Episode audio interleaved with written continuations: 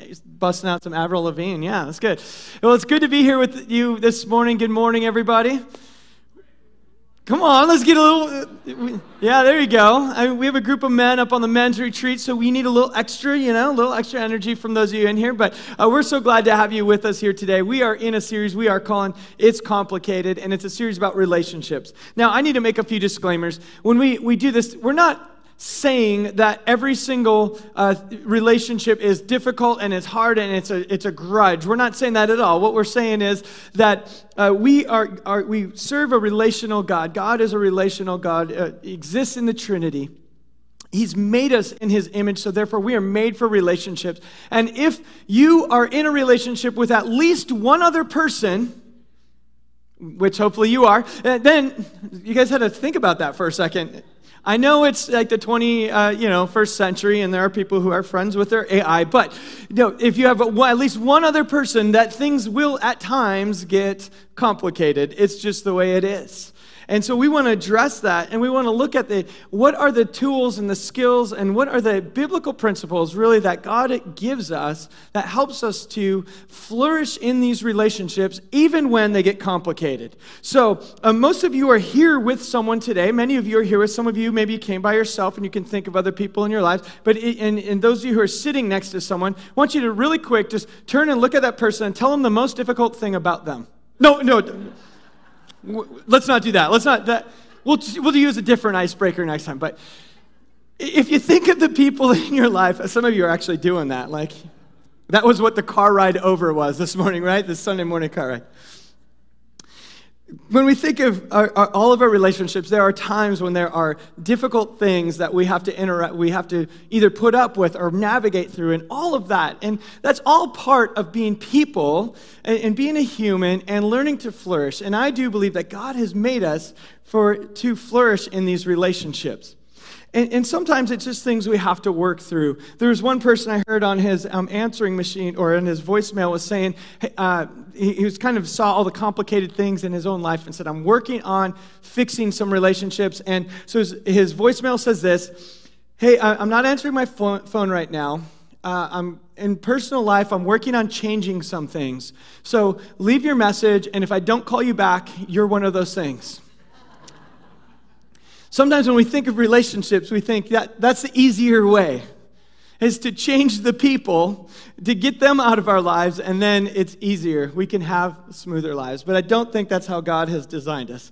So today, what we're going to do is we're going to continue our series we started last week, and we're this series is really we're looking in the book of Colossians. So I want to even invite you to go to the book of Colossians. We're in chapter three.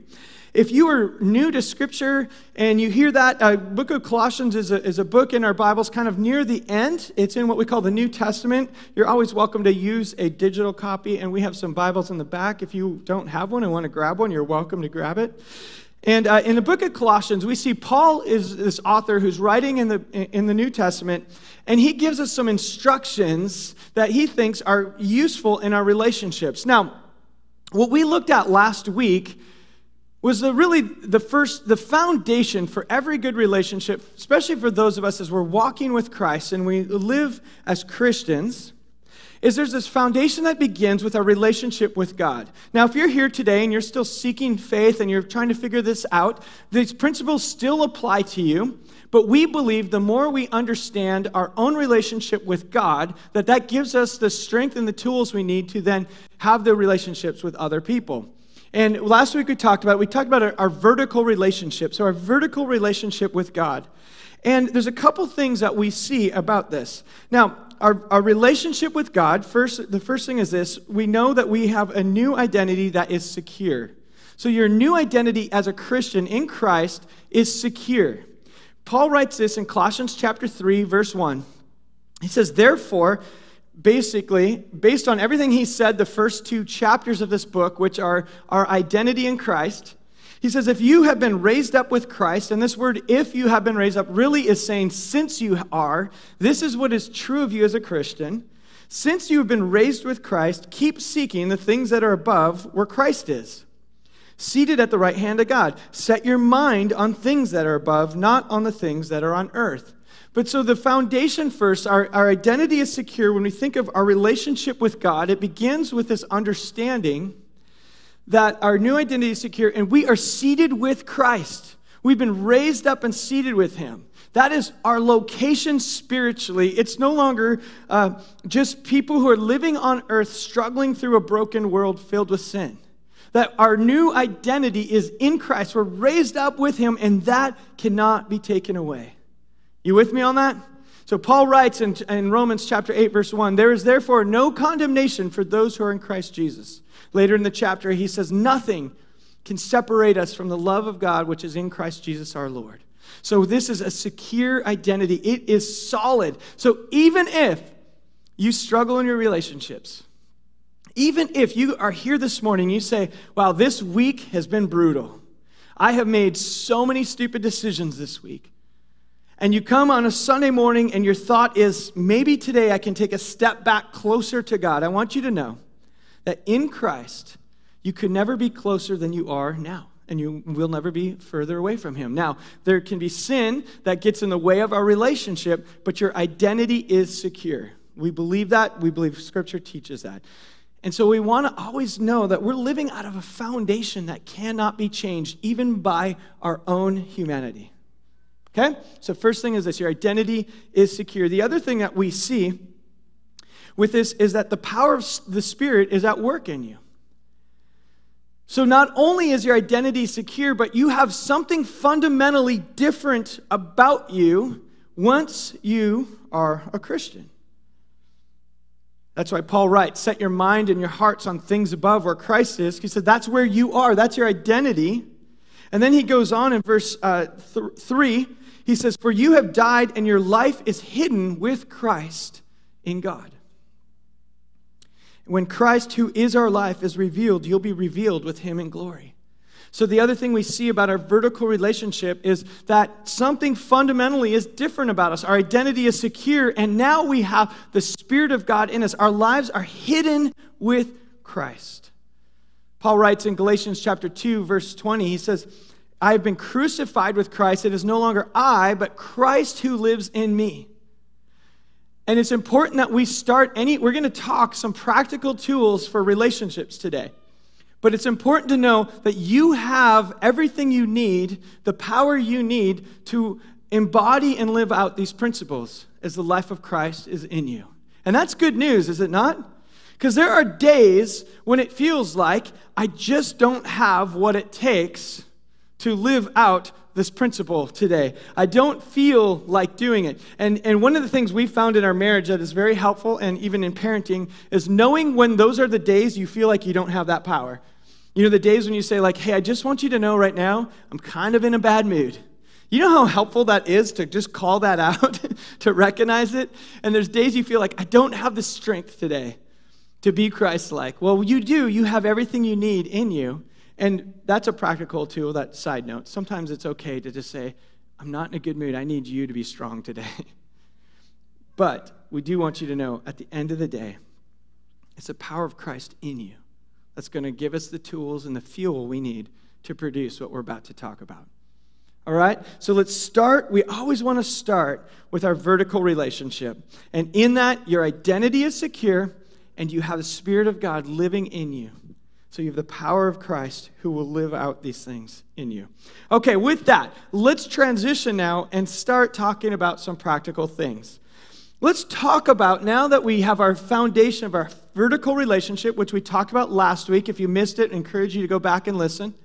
Now we can talk about the horizontal relationships, the people sitting around you, the people that drive on the freeway next to you, the barista who is going too slow at your favorite coffee shop. Those relationships are the ones we're going to talk about for the rest of this series, but with the foundation of a secure relationship with God. The poet Robert Frost, in one of his most famous poems, Mending Fences, speaks of a conversation he has with his neighbor, and it gets to a point where he's mending a fence between his property and his neighbor's. And he, at one point, says, Why are we building this fence? To which his neighbor replies, Good fences make good neighbors. I've always heard that phrase, and I thought, you know what? That's a brilliant phrase. I agree with that. Good fences do make good neighbors. And if you're like me, many of us, um, if you've lived in other places of the country, like Midwest, Do you know the Midwest, they don't use fences? At least they didn't when I was growing up. Your dog could use anyone's backyard. And when you play football in your backyard, you get to use all the neighbors' backyards so you can have a proper football field. It's not until you get to the West Coast, especially the first time I moved to Seattle. In Seattle, they don't like each other because it rains all the time. So when you get to Seattle, everyone has these big wooden fences. Now, we do that down here as well. I don't know why. It's always nice and sunny, but uh, we think good fences make good neighbors. And I, I will agree. I don't like my neighbors looking into my backyard. So I like a good fence. Uh, it, it's good. But as I was thinking about that phrase, even as that poem goes on, Robert Frost says this. I began thinking about it and I said, before I build a wall, I want to know what am I walling in and what am I walling? And to whom was I likely to give an offense? In other words, he's saying, wait, if good fences make good neighbors, what are we keep, who are, what are we trying to keep out? Or what are we trying to keep in? And I thought about that phrase and I thought good fences make good neighbors, but good fences do not make good relationships. They don't make good relationships. Because fences are designed for a few things. One, they're designed to keep your stuff in your yard, right? But they're also designed to keep people from seeing your stuff in your yard. And any of us who have kids, and sometimes my yard doesn't look really nice. And I don't need people to see my mess and to see what my family looks like behind the fence.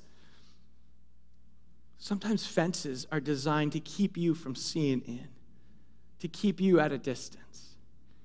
So they might make good neighbors, but they don't make good relationships. When we try to keep, protect what you see behind the fence.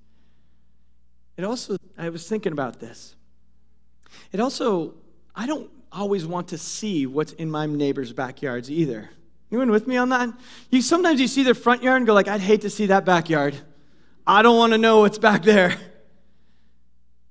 Sometimes fences keep us from wanting to know the truth about someone. And in relationships, that doesn't work. If we say, ah, I don't want to see your mess, because it's going to change how I think about you. I love how Robert Frost ends his poem. He says this Something is there that doesn't love a wall. I want those walls down. And for us, when we look at this, this series on relationships, I hope the posture of our heart is this not that good fences will make good relationships, but we want those walls down.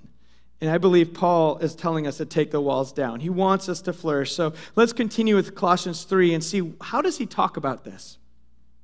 So, first of all, he, it, we're going to jump down to verse 5. I'm going to go pretty quickly through a few of these. He says, Remember, you're seated with Christ now. Set your minds on things above. Therefore, verse 5, treat parts of your earthly body as dead to sexual immorality, impurity, passion, desire, greed. All of those amount to idolatry. So, he starts and says, You're no longer, you are in Christ. Put your mind on things above and take your mind off of all these other things sexual immorality, uh, passion, greed, desire, the things that if you think about it, are all about me.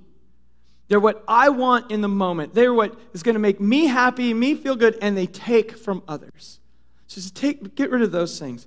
Actually, go, go down in verse 8. He says, You also rid yourselves of all these things anger, wrath, malice, slander, obscene speech from your mouth. Don't lie to one another. Now, look what he says. Since you have stripped off the old self with its evil practices, and you've put on the new self, which is being renewed to a true knowledge according to the image of the one who created it. So, Paul is saying this hey, when we talk about relationships, you're seated in Christ, you're vertical relationship, therefore put off the old. And he lists all of these different things that are evidence of the old life. And he, tra- he says, and put on the new self, which is being renewed and, and transformed into the image of the one who created you. So that's the foundation. Now, he's going to get really practical. Verse 12. So, as those who've been chosen by God, holy and beloved, now I love that, that don't let's not skip over it. Those who've been chosen by God, those who are in Christ, and, and if you've received his forgiveness, you are, look at your identity, holy and beloved. You are considered in the eyes of God already forgiven. You're not considered someone who's a mess and who's in process. Yeah, you might be in process, but he's saying, but you, your fundamental identity is holy and beloved. That is who you are. You are beloved by God. That's not going to change. So, therefore, if that's you, check this out, verse 12. Put on a heart of compassion, of kindness, humility, gentleness, and patience bearing with one another, forgiving one another. Whoever has a complaint against anyone, just as the Lord forgave you, must you do also.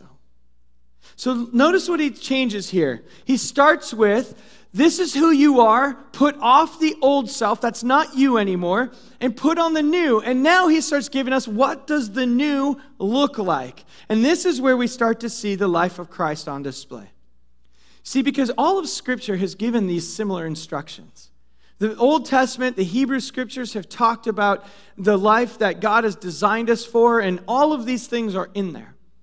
And when Jesus came, he came to do a couple things. One, it was a forgiveness for our sins, so he came to stand in our place as our Messiah, the, anointed one of God. But he also modeled what this life of Christ, what a life as a Christian will look like. And so we look at the life of Jesus and the teachings of Jesus. He fully embodied these things. So Paul's saying, This is now you. The life of Christ is in you. So put on these things. Now, we're going to break some of these down. Not all of them, but the first few I want to show you. In here, you see there's this, I call it the posture of presence. Think of in your relationships the posture of presence. What do I mean by that? Look at the first couple he mentions. Put on compassion. Put on compassion. One author defines compassion this way. Says, Compassion is an awareness of the suffering of another, coupled with the desire to see it relieved. Compassion is the awareness of the suffering, coupled with a desire to see it relieved. So it's not just saying, like, oh, that's really, man, you've really had some, you're going through some hard things. That's a bummer. Okay. There's a temptation to feel that way, right? That's not necessarily compassion. Compassion is seeing it and saying, I'm willing to sit with you in it. Henry Nouwen says this Compassion asks us to go where it hurts and to enter into the places of pain, to share in brokenness, fear, confusion, and anguish. So think of your relationships.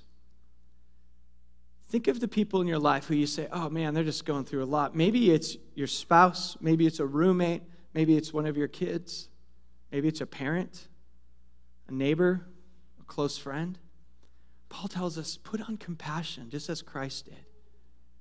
And compassion is seeing that pain and willing to sit in it. I think of it with our fence analogy is it's willing to see into someone's backyard and say, "Ooh, that is a mess." But I'll still come back there and have a barbecue with you and sit in that. And if you want me to help you pick up this mess at any point, you let me know, but I that's not going to scare me away. How many people do you just say, like, ah, too high maintenance, I don't need this relationship? Raise your hand. No, don't.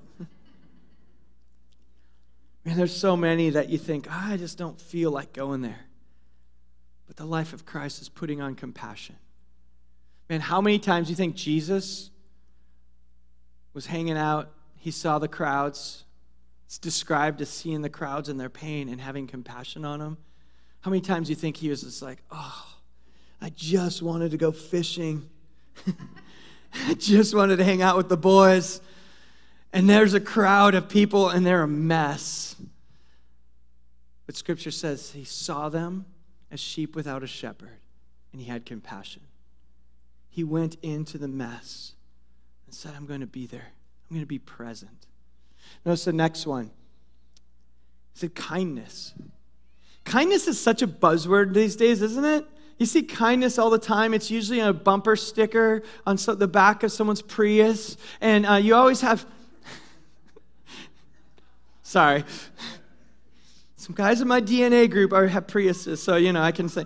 But yeah, so you have like love, kindness, or whatever it is, and, and kindness is this really popular word. But often the, the bumper sticker for kindness is often on the same car that has something like, you know, some other political statements that basically say, and if you don't believe with this, you're you you suck. You know, you have kind of both of those. And, and so it's like, oh, love kindness as long as you agree with me. I think that's how we have kindness now in our world. Because it's not kindness for someone who doesn't agree. That's not 2022. But that's the way of Jesus. Kindness is a posture of presence. It's being willing to say, like, I'm going to treat you as if you matter, even if I don't agree. I'm willing to treat you with respect and dignity, even if I don't like the way you vote even if I don't like the music you listen to, even if you cheer for the Dodgers, like we are still going to give you kindness.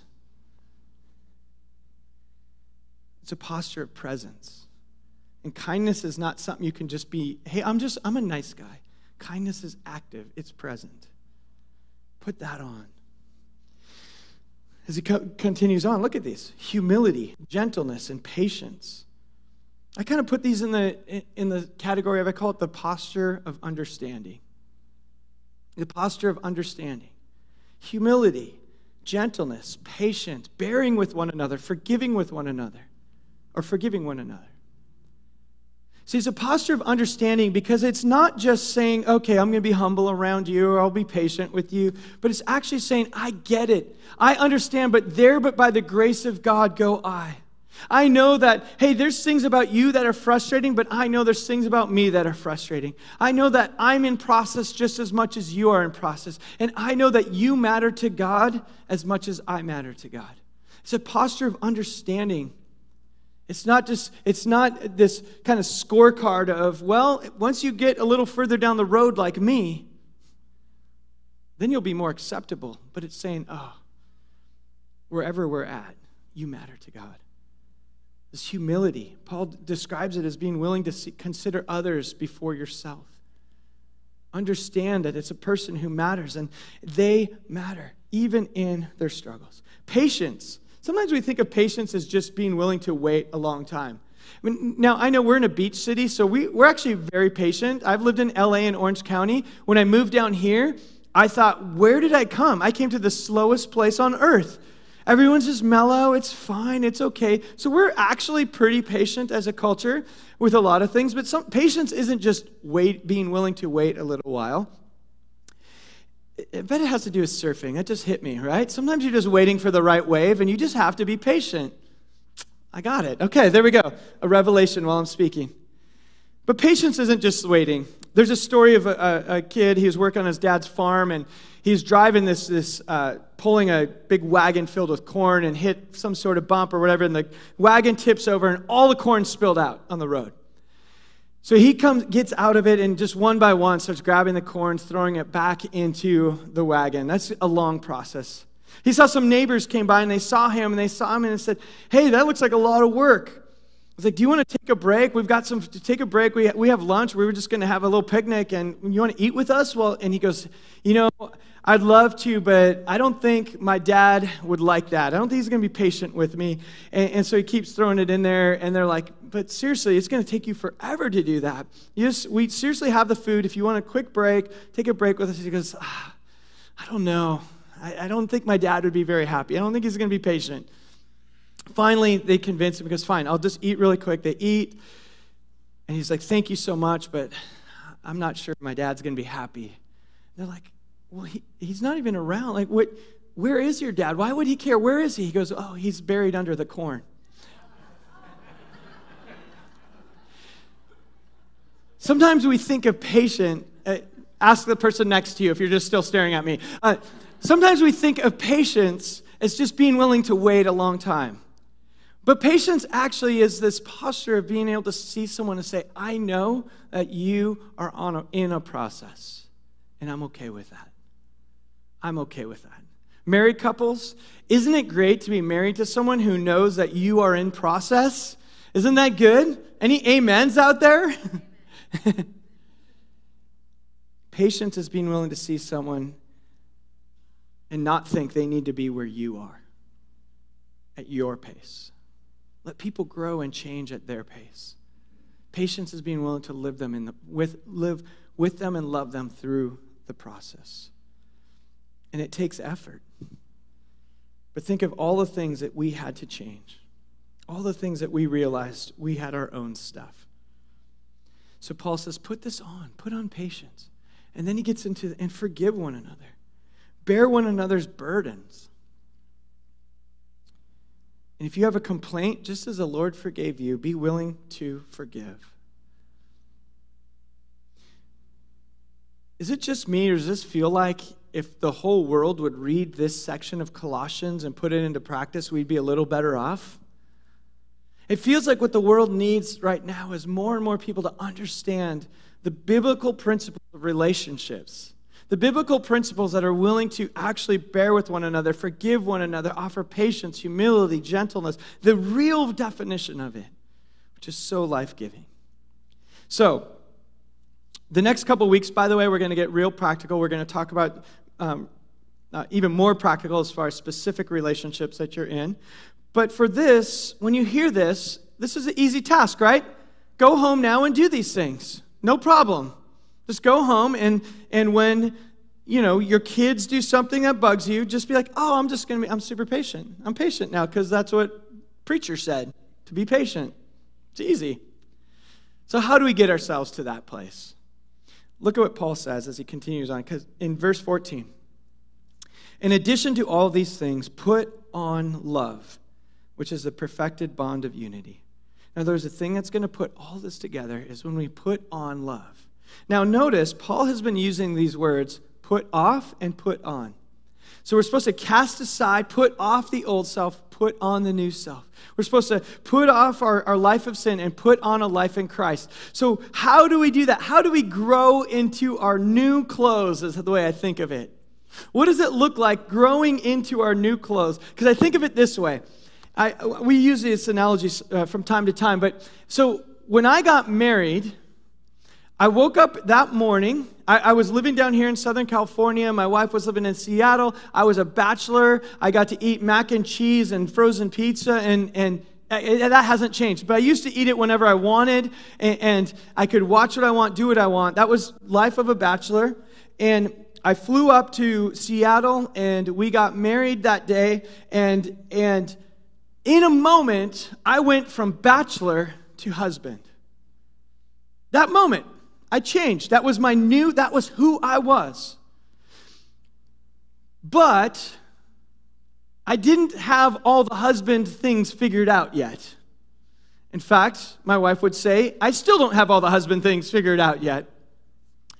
But my identity never changed, even when I act like bachelor, acted like Bachelor Ryan.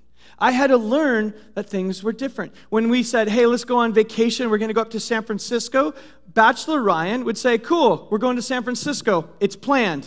That's all we need. We know where we're going. Vacation's planned. We might even have a place to stay, but other than that, we'll figure it out.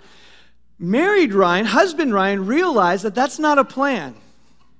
I thought it was a plan, but I learned after the first vacation that's not a plan has to be where are we going, where are we staying, and what will we be doing? And if we're going to have something that's not planned, at least plan it to be not planned. You with me? Just like these three hours, there's no plan.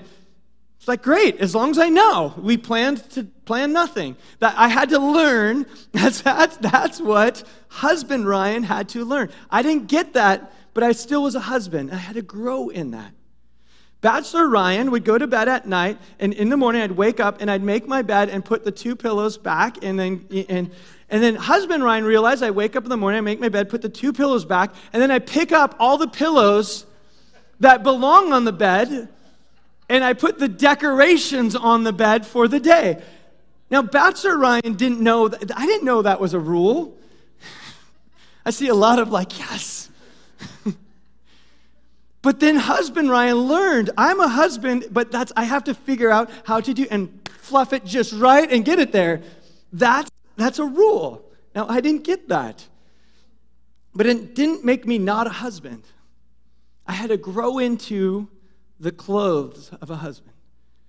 So, Paul tells us to put on this new life, begin to grow into your new clothes, grow into a life in Christ. And he gives us a few things as he ends with. Verse 15 he says, Let the peace of Christ, to which you were indeed called into one body, rule in your hearts and be thankful. So, first thing he tells us, growing into our new clothes, let the peace of Christ rule in your hearts. I was processing that this week and really thinking through what does it mean to have the peace of Christ rule my heart? How does that help my relationships? And what I realize is, is when we see the peace of Christ in Scripture, again, it's, it's Paul writes it in Philippians chapter 4. He talks about uh, casting all of your cares on him, says, whatever, don't be anxious for anything, but in everything, present your prayers and your requests to God. And the peace of Christ, which surpasses all understanding, will guard your heart. So, the peace of Christ is this belief that we have that God is in control. And if God is in control, who doesn't have to be? Me, you. If God is in control, guess who you don't have to control? Your roommates, your coworkers, your kids, your spouse, your neighbor. And I don't mean you never give instruction to your kids or, or your coworkers or anything like that, but you know what I mean. How much turmoil do we have because we cannot control the people in our lives? Paul gives us all these instructions on what it looks like to wear your new clothes. And then he says, and let the peace of Christ rule in your heart. Trust that God is on his throne. And if you trust that God is on his throne, you can trust that you, he doesn't need you to be on the throne. Trust that He has your friends, your family, your kids, your coworkers, your spouse in His hands. So let the peace of Christ rule your heart. And secondly, verse 16, we see the word of Christ richly dwell in you. The word of Christ richly dwell within you. Friends, we are going to get sidetracked over and over again. And if we, until we allow the word of Christ, these, the teachings of Scripture, the life and the ways of Jesus to rule in us, to dwell in us, we're going to keep losing our way. Paul reminds us that all scripture is useful for teaching, rebuking, training, and righteousness. That the Word of God dwelling in us gives us the tools we need, the understanding we need to interact with others. It increases our belief in God and who He is and His sovereignty. So let the Word of God dwell in you. I'm kind of fatigued at seeing people create their own truth over and over again. I take my breaks from social media because I kind of get tired of seeing what truth is. And everyone will post, and who are the who are the ones who get to speak truth? Those with the most followers. That's not a good recipe for truth to dwell within you. And so Paul reminds us let the word of Christ dwell within you. In verse 17, whatever you do in word or deed, do everything in the name of the Lord Jesus, giving thanks through him to God the Father. Wow, when we think of our relationships, we think of the ones that are complicated, maybe some that are less. We think of what it looks like to put on the new self. All this sounds so good. But ultimately, for us, it comes down to doing what we do in word and in deed in the name of the Lord Jesus, our new identity. And when we do that, the results are up to God. When we do that, we start to find that we're experiencing the joy of living the life that He's designed us to live. But it takes surrender. It takes surrender. When he used that fence analogy from Robert Frost, what are you walling in or walling out? I wonder for some of us in this room today, what are you walling in? Saying, I'm keeping this to myself because I don't want this part of me exposed. Or what are you walling out? Ah, I just don't want to know you that well because I don't want to see your mess. I don't want to have to do something about it. I don't want to have to enter in it's too much work. And as Robert Frost ends his poem, he says, As I think about all this, I don't love a wall. I want the walls down. Friends, I believe that God wants us to live our lives with the walls down, fully trusting in Him to transform and change us, and also fully trusting in Him to allow us to be Christ to others. And let the results be in His hands. So we're going to end our time here. And as we end our time, we're going to sing one last song. And the song is called You Can Have It All. And the song is really a response to God saying, Lord, you can have all of this, all of me. Breathe your life into me, into my heart. Take it, Lord. But you can have it. I don't want it anymore. So I want to invite you to let's start this song and, and when you want, would you just join in? You can stay with some prayer, but then just stand with us and sing when you feel like you want to sing with us. And if you just want to reflect the whole time, feel free. But let this song be a response, a posture of our heart saying, God, this is yours. All of it. The key to the real relationships are full surrender. So we want to invite you today to respond. And, and when you're ready, feel free and, and Let's let God move in this place. That is our prayer here this morning, Lord, that we want you to take our life that's yours and breathe on it, Lord. Breathe your life into it. We know who we are in you. God, so we surrender and want you to continue to live your life through us. And God, the days when we hold on and we fall back to our old self, Lord, we are so grateful that in you we are going to find nothing but love and forgiveness. And God, the days when we look a lot like our new self, we can rejoice because we see the power of you working in us and transforming us. So we thank you for that. And God, I pray that as we go today, will you empower us? Would you encourage us? Would you give us the joy of living in our new selves? And God, may we live our life in a way that others see you. And we do pray for healing in our relationships. We pray for hope in our relationships. So, God, would you move through us and in us and around us this week as we go? In your name we pray. Amen. Hey, friends, it's so great, great to have you here with us this morning. And we just want to encourage you as you go. Hey, you don't have to get this perfect. Okay, we're going to have some stumbling along the way. And if you heard this message with someone that you live with today, don't use this as fuel against each other. Use it as encouragement for one another and, and bear with one another, forgive each other, and love each other this week. And let's love our world so that the world may know that there's a God who loves them. You with me on that? All right, thanks for being here. Have a great week. Say hello to someone next to you. Go grab some coffee, and we'll see you next week.